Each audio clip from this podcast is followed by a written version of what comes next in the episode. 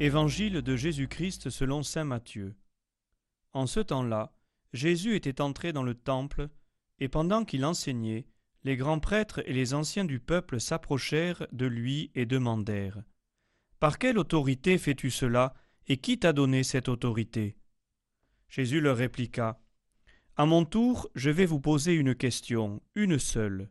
Et si vous me répondez, je vous dirai, moi aussi, par quelle autorité je fais cela. Le baptême de Jean, d'où venait-il? Du ciel ou des hommes? Ils faisaient en eux-mêmes ce raisonnement. Si nous disons du ciel, il va nous dire Pourquoi donc n'avez-vous pas cru à sa parole? Si nous disons des hommes, nous devons redouter la foule, car tous tiennent Jean pour un prophète. Ils répondirent donc à Jésus Nous ne savons pas. Il leur dit à son tour Moi, je ne vous dis pas non plus par quelle autorité je fais cela.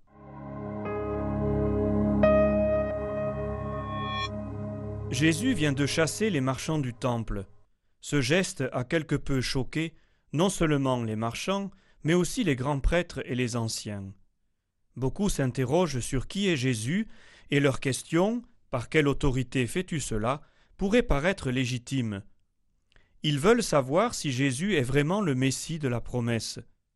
Et pourtant le Seigneur ne leur répondra pas. Il connaît leur cœur. Ces mêmes grands prêtres et anciens du peuple n'ont pas suivi Jean-Baptiste. Ils n'ont pas pris le chemin de la conversion. Leur cœur est plein de calculs. Ils calculent les répercussions de leur réponse à la question de Jésus. Le baptême de Jean, d'où venait-il? Nous ne savons pas, répondent-ils. Ils ne savent pas ou ne veulent pas savoir, pour ne pas avoir à se convertir, à changer leur façon de faire, leur façon d'être. Préférez fermer les yeux plutôt que de voir une vérité dont on ne veut pas.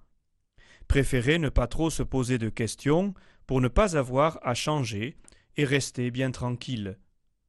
Est-ce que, si Jésus leur avait dit par quelle autorité il agissait, les anciens et les grands prêtres l'auraient cru? Probablement pas surtout qu'ils savent que Jésus a guéri bon nombre de malades, qu'il a expulsé des démons, et même rendu la vie à plusieurs personnes. Et pourtant ils ne croient pas. Alors Jésus se tait. Il ne leur dit pas par quelle autorité il agit. Cela ne servirait à rien. Ils ont la loi et les prophètes pour comprendre.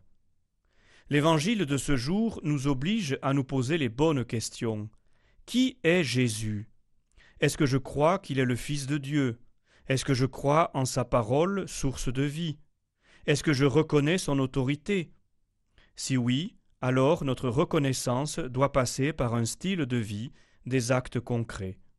On ne peut pas croire en Jésus et ne pas faire ce qu'il nous demande. Le risque que nous courons aujourd'hui est le même que celui des grands prêtres et des anciens. Attachés à leurs habitudes, à leur tranquillité, à leur autorité, ils ont petit à petit fermé leur cœur à la grâce divine. Nous pouvons aussi vivre cela si nous n'y prenons pas garde. La tiédeur de la foi, le relativisme, l'esprit du monde sont autant de dangers pour notre foi. Puisse ce temps de l'Avent nous être favorable pour vivre les conversions nécessaires et reconnaître sans compromission l'autorité du Seigneur Jésus.